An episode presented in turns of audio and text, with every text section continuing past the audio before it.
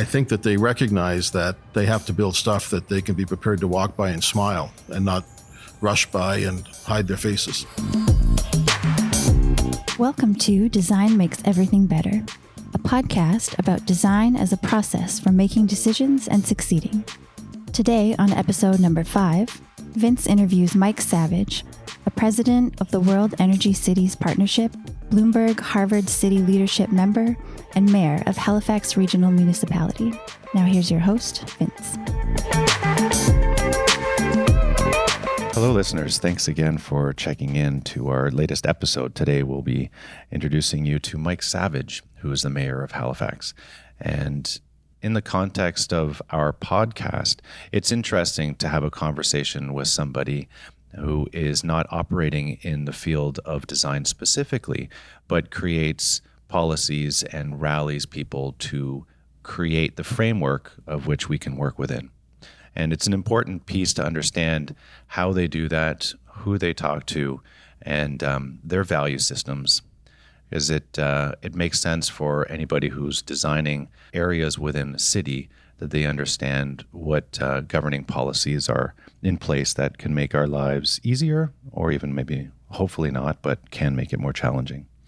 Mike Savage has a great mandate, which very much falls in line with a lot of the principles we share in the office, which is to create a city that is sustainable, entrepreneurial, and inclusive, and to do so so it becomes recognized as one of the best in the country that we live in. And for those listeners that uh, might not know where we're from, we're from Halifax, and uh, that is located in Nova Scotia, which is a province within Canada.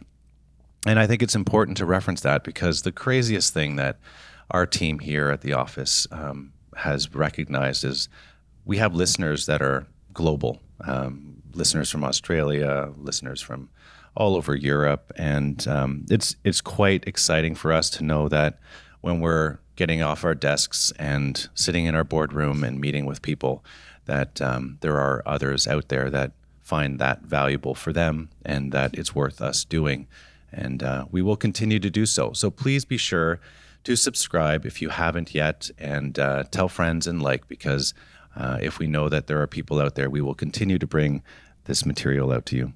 I hope you enjoy the podcast uh, episode, and um, we'll check in and hopefully hear from you soon.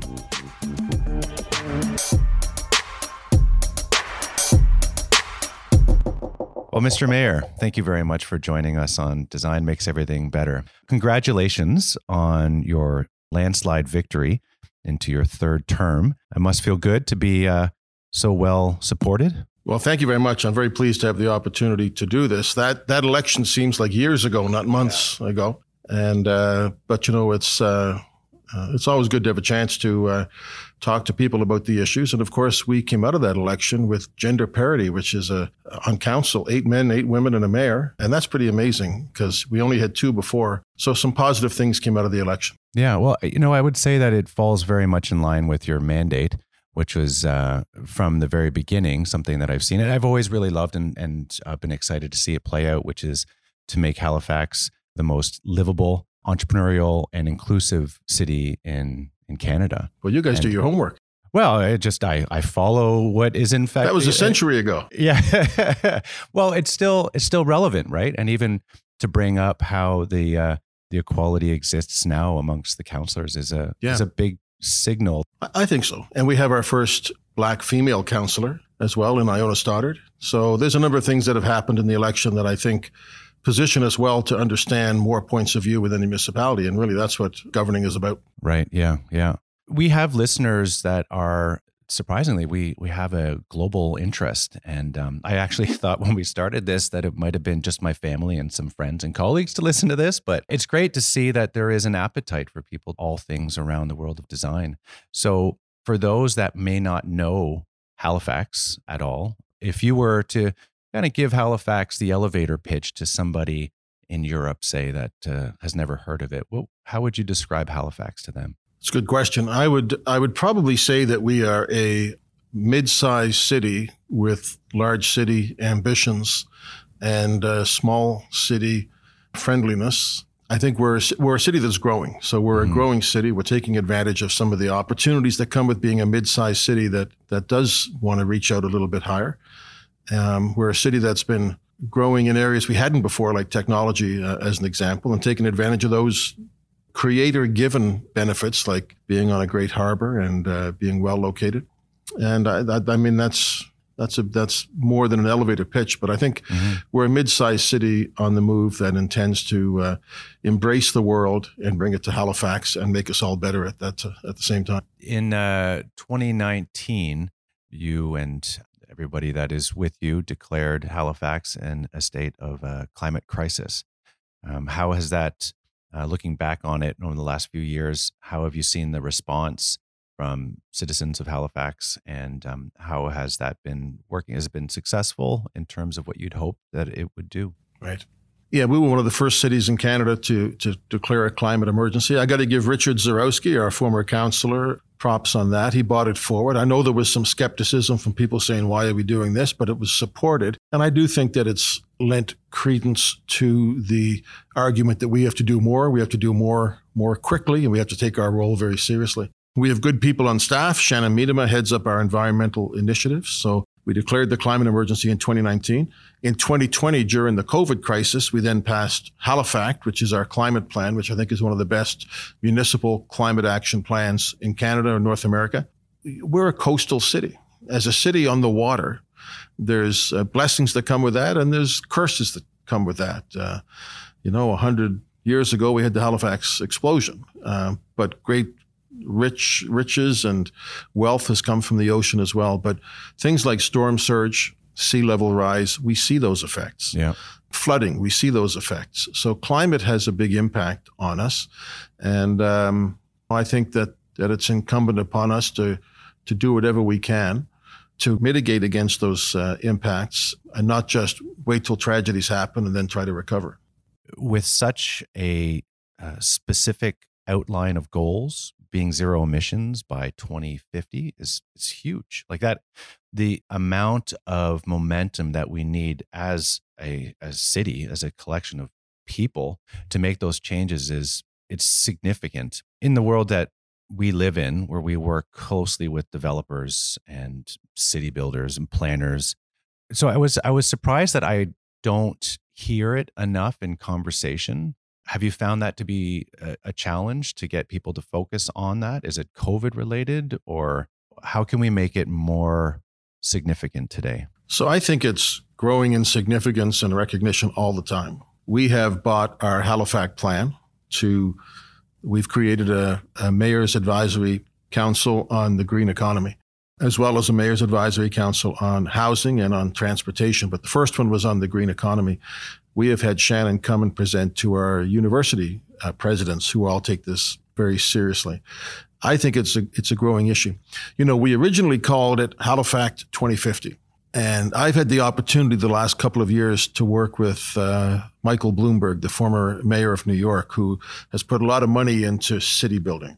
Yeah. And he put together this group of 40 mayors from around the world, um, which I got to be a part of. And one of the things that Bloomberg said that had a big impact on me was when people talk about net zero by 2050, particularly politicians, call bullshit on them. Uh, because most of them won't be alive, let alone in office in 2050. The, the timeline has to buck, be much right? quicker yeah. than that. So, as a city, I'm proud of the fact that we have said yes, 2050 net zero in the community. But by 2030, we want to be net zero emissions in the city. So our operations, our buildings, our fleet, our buses, all that stuff, we want to be, we want to put our money where our mouth is. It's going to cost some money. But in the long run, it creates jobs. It really does. And it creates a better economy and more opportunity. I have to say that I feel at times a little suspicious that it's not going to translate into noted action by developers, by retailers, by people in their own homes that can make some of those changes. So, do you see a movement towards policy making that can really force some of those changes to happen? Yeah, we, as a city, we have some policies now in terms of where you can develop and where you can't, and there will have to be be uh, be more policies to make sure that we're building in areas that that make sense. We have people who live in floodplains in HRM, um, makes no sense. We we so yeah, I do see action, and I I think it's a combination of advocacy, you know, common sense, but I also believe that there has to be financial aspect to this. Some people do it altruistically, and that's great. You know, we have our Solar City program, which allows people to put solar panels on their roof and pay for it on their property tax over a period of time, makes it much more affordable. Some people do it whether it makes economic sense or not. But I do think that there's a behavioral aspect of this that has to be driven by financial incentive or even financial penalty. And that's why I think a price on carbon is essential. But I also think that there isn't a wide recognition in the community that that action on climate change is in fact good for the economy, that the countries in the world that are really tackling this in a serious way, and I think you're going to see the U.S. stepping up a lot more under this president than the last president, thank heavens, that there's going to be support for those industries, whether it's solar, whether it's wind, could be tidal, that there has to be incentive and there has to be penalty for, yeah. for the carbon that you produce we're fighting a similar fight, right? And um, I sometimes feel like a, a, a bit of an, a lone voice in the room when we say we cannot build this building this way. We have to be better. And that financial incentive that you're talking about that could help towards making some of these changes aren't necessarily there yet. There isn't enough of that collective fear that we have in COVID, which I know can exist then as a people, but we don't have that yet for our environmental crisis. Like it just doesn't, it's 2050 is a long time away. 2030 is even a long time away, even though it's only nine years. So, how can we make it more urgent? At the end of the day, we all react to market pressures. And I think that the development community that I see in Halifax, they're building buildings that I think are a lot better than I see in other cities and a lot better than development we had before, say, 2010 with little regard. I mean, we're not far from the Granary Lofts, where my uh, daughter's going to be moving into, which is one of the you know most environmentally high standard buildings uh, in the country. And I think people will react. I think people want to live. People want to be able to demonstrate that they live in in buildings that are environmentally uh, stellar. And I think a lot of the, as, as it, in the same way as it is with affordable housing, that I think the development community has moved to realize that this is good for everybody when we when we do things in the right way. Are we there fast enough? I don't know. It's not, I can't really judge it. I don't know that. I think we're doing better than we have before. And, you know, where people live and how they live is important.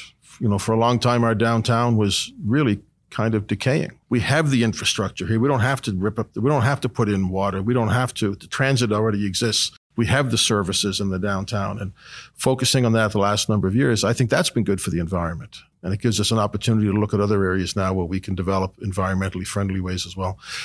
So the market dictates some of it, uh, conscience dictates some of it. More and more, the developers are building stuff that has more of an environmental focus and is, you know, you don't see buildings like we saw before that would take up the entire space of the land that's owned, you know, going directly up creating wind tunnels, no green space, no walkways, uh, wind tunnels. I think we're, I, I personally am a big fan of our development community because most of the developers who develop here live here. Uh, a lot of them cycle here or yeah. walk here. And they're not owned by numbered companies that are somewhere else, like some cities are. Yeah. And so I think that they recognize that they have to build stuff that they can be prepared to walk by and smile and not rush by and hide their faces. Yeah. Yeah. No, I, I would completely agree with that. There's the sense of, of ownership for the developments and, and pride that does exist is, is certainly evident yeah. on, on many of our clients that I have. And that's, and we need buildings. We, you know, we're, we're approving four to 40, 4,500 units a year. Our population has been growing by, you know, nine to 10,000. So, you know, you need a lot of units. Mm-hmm. Families aren't big anymore. So and a lot of those folks are coming from around the world and they need a place to live and they want to live on a transit line. They want to live close to services. You know, they don't need to live in the, you know, one and a half acre lots that they used to uh, uh, demand.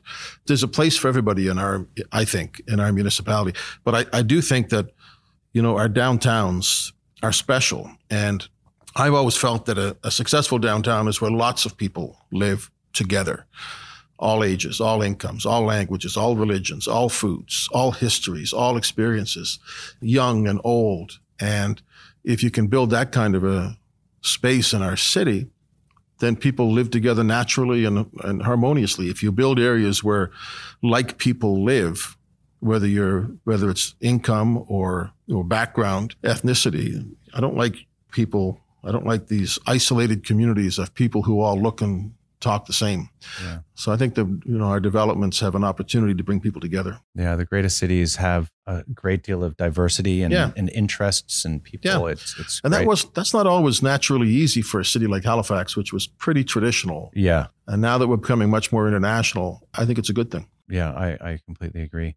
I'm I'm curious, like when you've described our downtowns in Halifax, and I think for some people that might be listening to this, wouldn't understand that Halifax's HRM consists of Halifax as a county, which is a great deal of rural and suburban area. 5,500 square kilometers. It's it's amazing, right? It's like it's uh, you know the the time that it takes to just drive across on a non-busy day, probably in the neighborhood of two and a half or three hours or something, right? So it's it's huge. So I'm curious about uh, the tension that exists between those different areas and how you can get all of those voices heard. How do you begin to understand the balance that is necessary between the voice in a rural community and the voice of residents in, in the city of downtown Halifax? So, to me, I've always felt that we need to look at HRM and its whole size not as a challenge, but as an opportunity.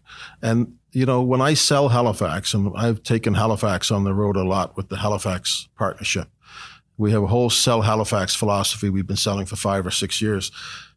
And I don't just talk about a beautiful downtown, which is important. You know, the most craft beer companies per capita, mm-hmm. the most bars in Canada per capita, life, IT, coffee shops. That's beautiful.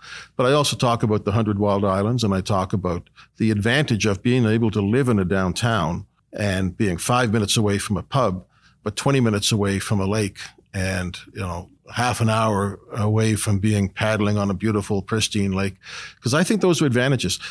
There's advantages all over the, um, the municipality. And, people want options. So right now, where people are coming to Halifax and are looking for housing, some people want to live downtown. That's not where I live. I live in the suburbs. That suits me and my family.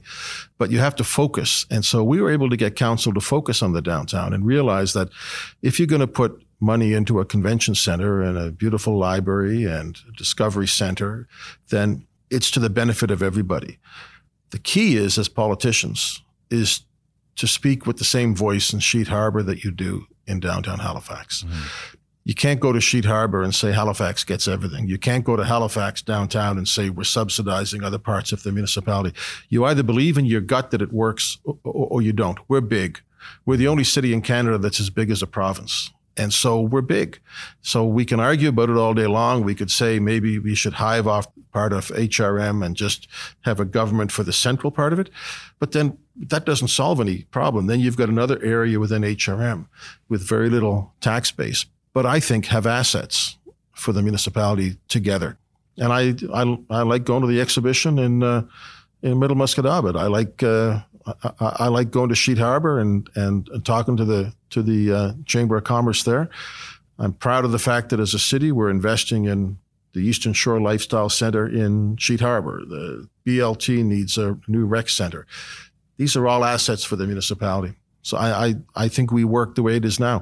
Mm-hmm will never be completely happy. I always tell people the one thing that unites everybody in HRM is the common view that they're getting screwed more than anybody else. Right. but you know what? That's that's life, right? Yeah. One thing that's always kind of fascinated me about your role is you have to hold not just as what I was mentioning earlier, the tension between the rural and urban, but the different needs and the ways that people think on a day-to-day basis. Their their mental models of all of these different people is it really makes a kind of complex environment that you need to make decisions. And in the world that we live in as designers, um, whether or not we're working for a, uh, a client that has a number of customers, we have to ask all of those customers, as many as possible through surveys and so on, what they feel about a particular challenge that our clients have asked us to work on.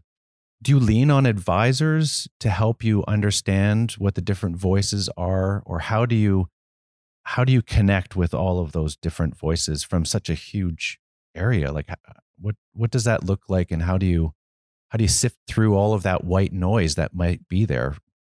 We do have elected representatives across the municipality and i lean on i lean on them. I mean i spent you know a fair bit of time talk about what's happening in their district. And as a mayor, you, I think, have not only the opportunity, but the responsibility to actually get out and talk to people in their communities and find out, you know, what is on their minds. And um, you just have to, I really believe, not be two faced about it. And you have to be honest with people about the benefits to everybody if we if we succeed together. And then uh, also recognize that their concerns are legitimate. And uh, you know, it's not a matter of I'm right and you're wrong. That we can both be right. Yeah. You know, to some extent. The ability to have an understanding of planning or architecture or the movement of goods, the all the different things that go into having that sort of that complex ecosystem of a city. How do you go about selecting or finding who would be the right advisor on something if it's from an architectural point of view as i'm a trained architect would how would you find an architect or would you to ask for advice on something or a planner? Like how do you decide who to put into your circle?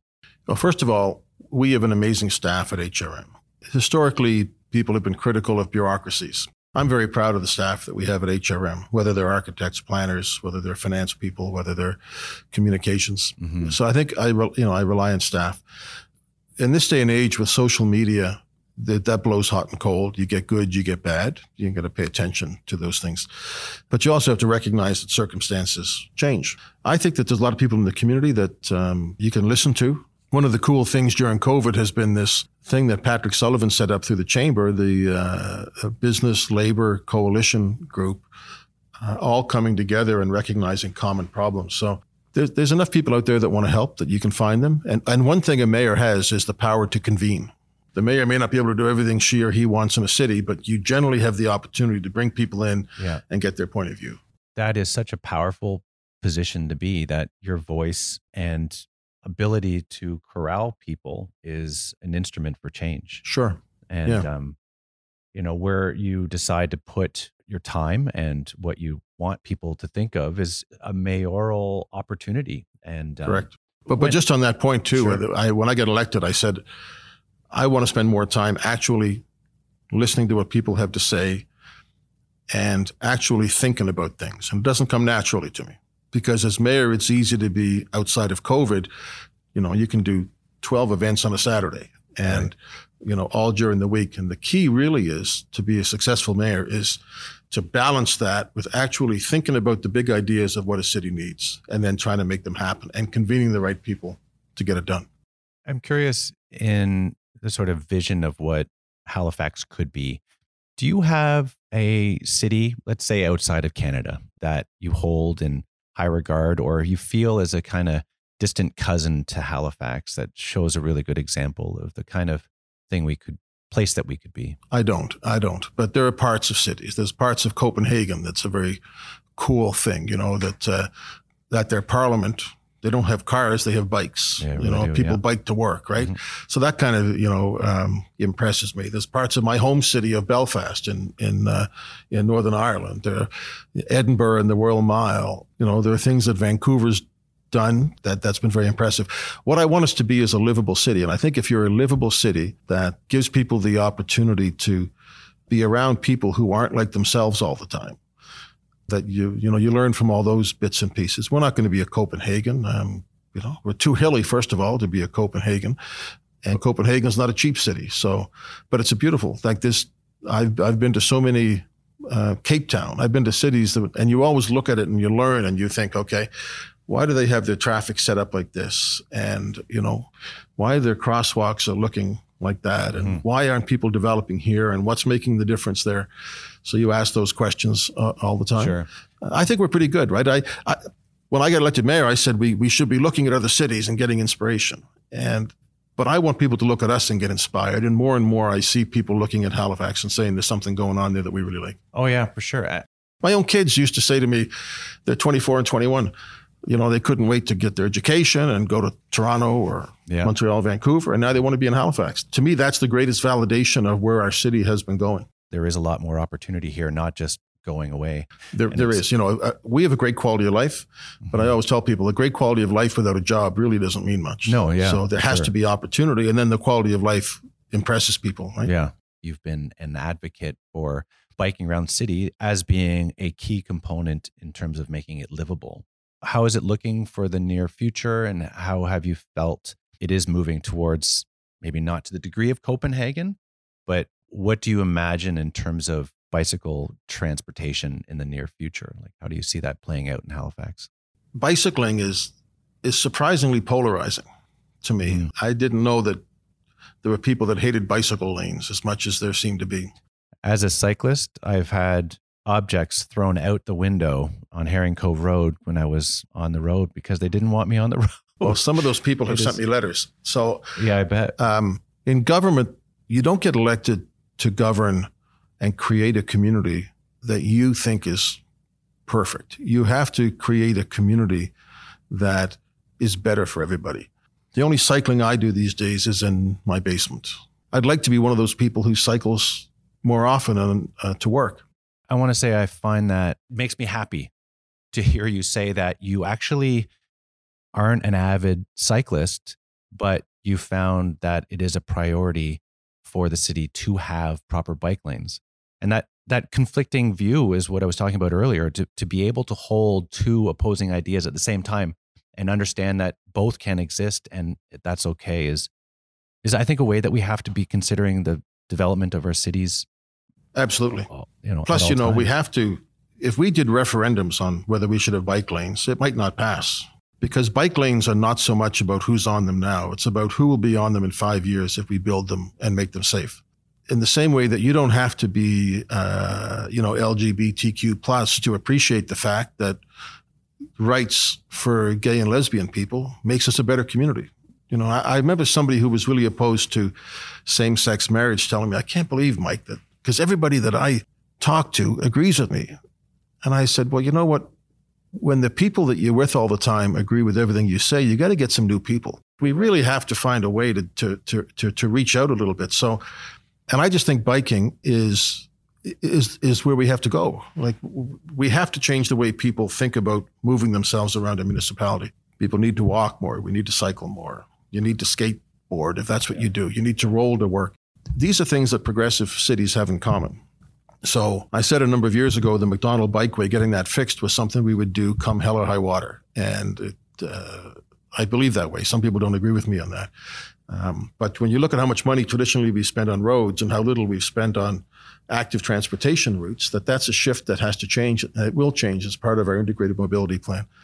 And you don't have to agree with it, but you know, people who who bike to work, they spend money as well, right? It's not like if you take away one or two parking spaces that the world's going to come to an end. if you have more people biking, they will spend more money downtown. If you have people walking, they will spend more money than those that are driving. And you can just you can see the direct relationship because if you're driving, it's harder to stop at that last minute, you know, thing that you noticed that you didn't know you wanted to buy until you walked by it. A lot of cities around the world going through that urban renewal where everything was based around the car and the transition of of a people place into a car place was detrimental to the health of the city. Completely. To go back to the question about the cities I admire, so I mentioned some of the ones I really, I really like, and then there's a couple that you go to and you think, I'm glad we're not like this. I spent a lot of time in Houston.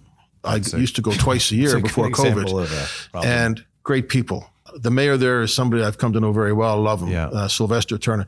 But what you have is a city that was designed. I wouldn't even say around a car so much as an SUV, where there's very little planning. And as a result of that, not only do you have a city that doesn't really have a as much of a soul to me, but you have a city where the Hurricane Harvey devastated it, and a large part of that was because of the lack of uh, planning uh, of the city and saying you can put big buildings anywhere and and you can do whatever you want with it.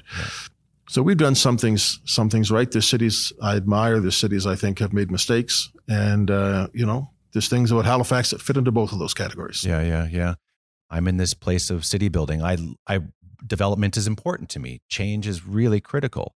But at the same time, we have to recognize what is a significant piece of our built environment that is worth keeping. What is your opinion on how we can go about preserving parts of our city that are important without making them stagnant because you're just capsulating them? So I think it's funny, right? I mean, history is different in Halifax than it is in, you know, Jerusalem or Rome or even London. You know, our history of the built environment is much shorter than theirs. The Mi'kmaq have been here for 13,000 years, but it was, uh, they weren't building skyscrapers, right? And I think that maintaining those buildings, the look and the feel and the impact and the importance to our history of buildings who've been here f- for a long time is really important. I'm a history major. I love history. I love to feel history. I love to, I love to get a sense of this is what happened here in 1789 or this happened in 1805. And I think that our heritage is really important. I also think it does need to be balanced. So, for example, I personally like looking at a grand parade, my window, and I'll see St. Paul's Church and I'll see the convention center. And I don't think there's any reason that, you know, like in London, that you the, the, the old and the new can't coexist together. I believe they can. But the thing is, when you when you destroy something, you can't replicate it. So there has to be a. I think it's important that we do what we're doing, not only with individual buildings, but you know the Schmidtville Historical uh, Heritage District and the Barrington South Heritage District and other districts that we're looking at, trying to keep and maintain the historical aspect of those buildings because there can be great vibrancy, and by the way, there can be great density in some of those buildings as well. Schmidtville is more dense than most other parts of of uh, downtown Halifax. So I think. Um, recognizing the uh, the heritage aspect also is another thing that makes sense economically over the over the long term. It doesn't mean you can save every building. No, you, you, you can't for sure. And um, you know, Lunenburg, for example, UNESCO World Heritage Site, has its challenges now because it has evolved to a degree, but there are areas and there are buildings along the waterfront that they can't evolve into current day requirements. Like you can't put a beautiful old building and transform it into an apartment of some kind or like four or five people living into it because you can't have a new window. You can't put in a new door. You can't. So it's just impossible. So they become monuments to a time that was very different. And that that's just that's the death of a city, right? Like it just if you can't evolve and it's not this sort of organic changing organism, then it will just you know nobody will go to it. Nobody will be there. And if you don't have people a city doesn't live or a place doesn't well, live. I remember when fred connors ran for mayor the first year i did and he used to say something to the effect of i don't want the city to be an 1850s theme park. Yeah. and so i think he was uh, making a good point. But see a lot of this comes down to balancing points of view and making good decisions. And as city leaders we have to do that all the time. And we should think very hard before we destroy a building that has historical importance. Uh, and our heritage folks in the city are, are very dedicated to to that. And again, it's a balance, right? We you know something that's built today will be heritage in 150 years, and you know what are people going to think about it? I'd like them to think that we were a growing city that never forgot our past, but had an eye firmly on the future as well. Yeah, no, absolutely. So I've got a couple fun questions that I wanted to ask you as we're oh, good. Um, winding down. Just a this is like boxers a, or briefs, that kind of thing. It is a little bit of that, you know what is your favorite city then outside of Canada? Well, I'll give you two, and I maybe they're more more at the heart than the head. But Belfast, because I was born there, and Boston, which I think is a city not unlike us, that with whom we have a very strong affinity, and I spend some time there. And the mayor of Boston, Marty Walsh, who I got to know quite well, is now in Joe Biden's uh, cabinet, so he won't be the mayor anymore. But Boston, Belfast are a couple of cities. Copenhagen was one uh, a great time for. Edinburgh, right? Do you go down to uh, uh, the tree lighting? Yes, Boston every year. Yes, yeah. That's great. I'd Last year was the first year I haven't done that in you know five or six years. Oh, is that right? And yeah. uh, it's become a, anybody that hasn't done that might want to consider. It's a lot of fun. Maybe maybe just really briefly, if you can describe why that happens, just for other people. yeah. So the Halifax explosion of 1917 happened in December the 6th, and that night there was a snowstorm in the city of Halifax, and people in the city didn't know what was happening. And why that is so important is that immediately the city of Boston mobilized and sent nurses, doctors, supplies up to uh, Halifax. Other cities along the way did as well. Communities, Boston was pretty special. So starting in 1970, the premier decided that we would send a tree down. And it's become a real thing. It goes on the Boston Common. Thousands of people, like tens of thousands of people come out to see the tree lighting. And so the premier tries to go down. I've been down with Stephen a couple of times, uh, Leo Glavine, uh, Karen Casey. And I was pretty cynical. Is this really a thing? And when you actually get there, you get a sense, yeah, it is a thing. And not everybody in Boston knows about Halifax, but some people do. Right. And uh, so it's important. And I, I love it every year. I'll make sure that I go down some point. Yeah. Yeah, because I haven't actually ever been to Boston. Either, Plus, we so. stay. We stay. The Nova Scotia delegation stays at the Omni Parker Hotel, which is where the Boston cream pie was invented. it's where John F. Kennedy proposed to Jackie Kennedy. Wow, and uh, it's got a uh, the Parker roll was invented there. It's, it's an old hotel. It's dumpy, but it's beautiful. No, it sounds great. What is an object or thing that you feel was designed exceptionally well? The Eiffel Tower. Eiffel Tower. That's a good one. What is a book that you most often give as a gift? Well, the greatest political book, the greatest how to succeed in business book, the greatest team sports book that I've ever read is Team of Rivals by Doris Kearns Goodwin about Abraham Lincoln and how he bought people into his cabinet and effected enormous change by uh, doing that. Uh, what politician or leader do you look up to? So anybody that knew me over the last 50 years of my life would know that Bobby Kennedy was my sort of political icon, believed in social justice, and he also had a hard edge to him, but he was he was uh, a leader on, on human rights, uh, equality rights in the United States. Uh, he's somebody I admired uh, a great deal. Got a lot of time for Paul Martin, who made me run for office uh, back in 2004 as a human being, as a business person, and as a humanitarian. Martin Luther King Jr., I listen to his speeches all the time. But there's Canadians uh, as well. I've never met anybody with more integrity than my father, and mm. uh, admire him. Uh, Lester Pearson. There's a number of people that have, have had great impact on me. What is a skill or talent that you have that would surprise most people? I can name every prime minister of Canada the years they served and the order they served. Uh, every president of the United States since uh, Lincoln. Is that a skill, a talent, or is that a I sickness? that's a skill. I can't. Well, that's a sickness. That's, that's, probably yeah. a. Uh, it's a sickness. fine line between the two. Yeah, and uh, I think, like probably every husband, that I'd be a great uh, stand-up comedian. As my wife often says, "You're not as funny as you think you are." And uh, yep, we're all the well, same. You're a dad. Way. You've got the dad jokes in you. Yeah, right? I do. I did actually appear at the Halifax Comedy Festival, and I think I was okay. And Mark Critch said I was the only one that dropped the f bomb at that uh, taping. So Obama is as one funny guy. I don't know if you ever seen the uh, comedians in cars getting coffee. Have you ever seen that? Yes. Yeah, you seen the episode with Barack on? I have not, but I. It's great. I think it probably is. I will tell anybody if you want to learn about political timing, mm-hmm. watch Obama at the uh, press gallery uh, dinners, especially his last one where he did the mic drop and. Uh, haven't seen that one. The Obama whisperer and uh, Obama had great timing, great great timing, and oh uh, yeah, and also by the way, was an awesome president. He, he was, he was. Well, thank you very much for taking the time in your schedule to to visit us. And uh, I have to say, you know, I I always I've seen you speaking and uh, reading about you, and I know one of the things that people do say about you, which is uh, that you're probably one of the most relatable mayors. People can connect with you, and uh, I think that certainly is a superpower. And um, just in our short conversation, I can certainly feel like I'd like to do it more often. And uh, you know, you're you're you're a wonderful person. Over a beer. And, uh, I'm certainly happy that you're our mayor. Thank well, you. It's very kind. I really appreciate uh, being on the uh, uh, on this show and really admire the work that Breakhouse uh, does uh, in the community and in shaping points of view, and very successfully too. As messy as it is here. So thank you so much. Take care.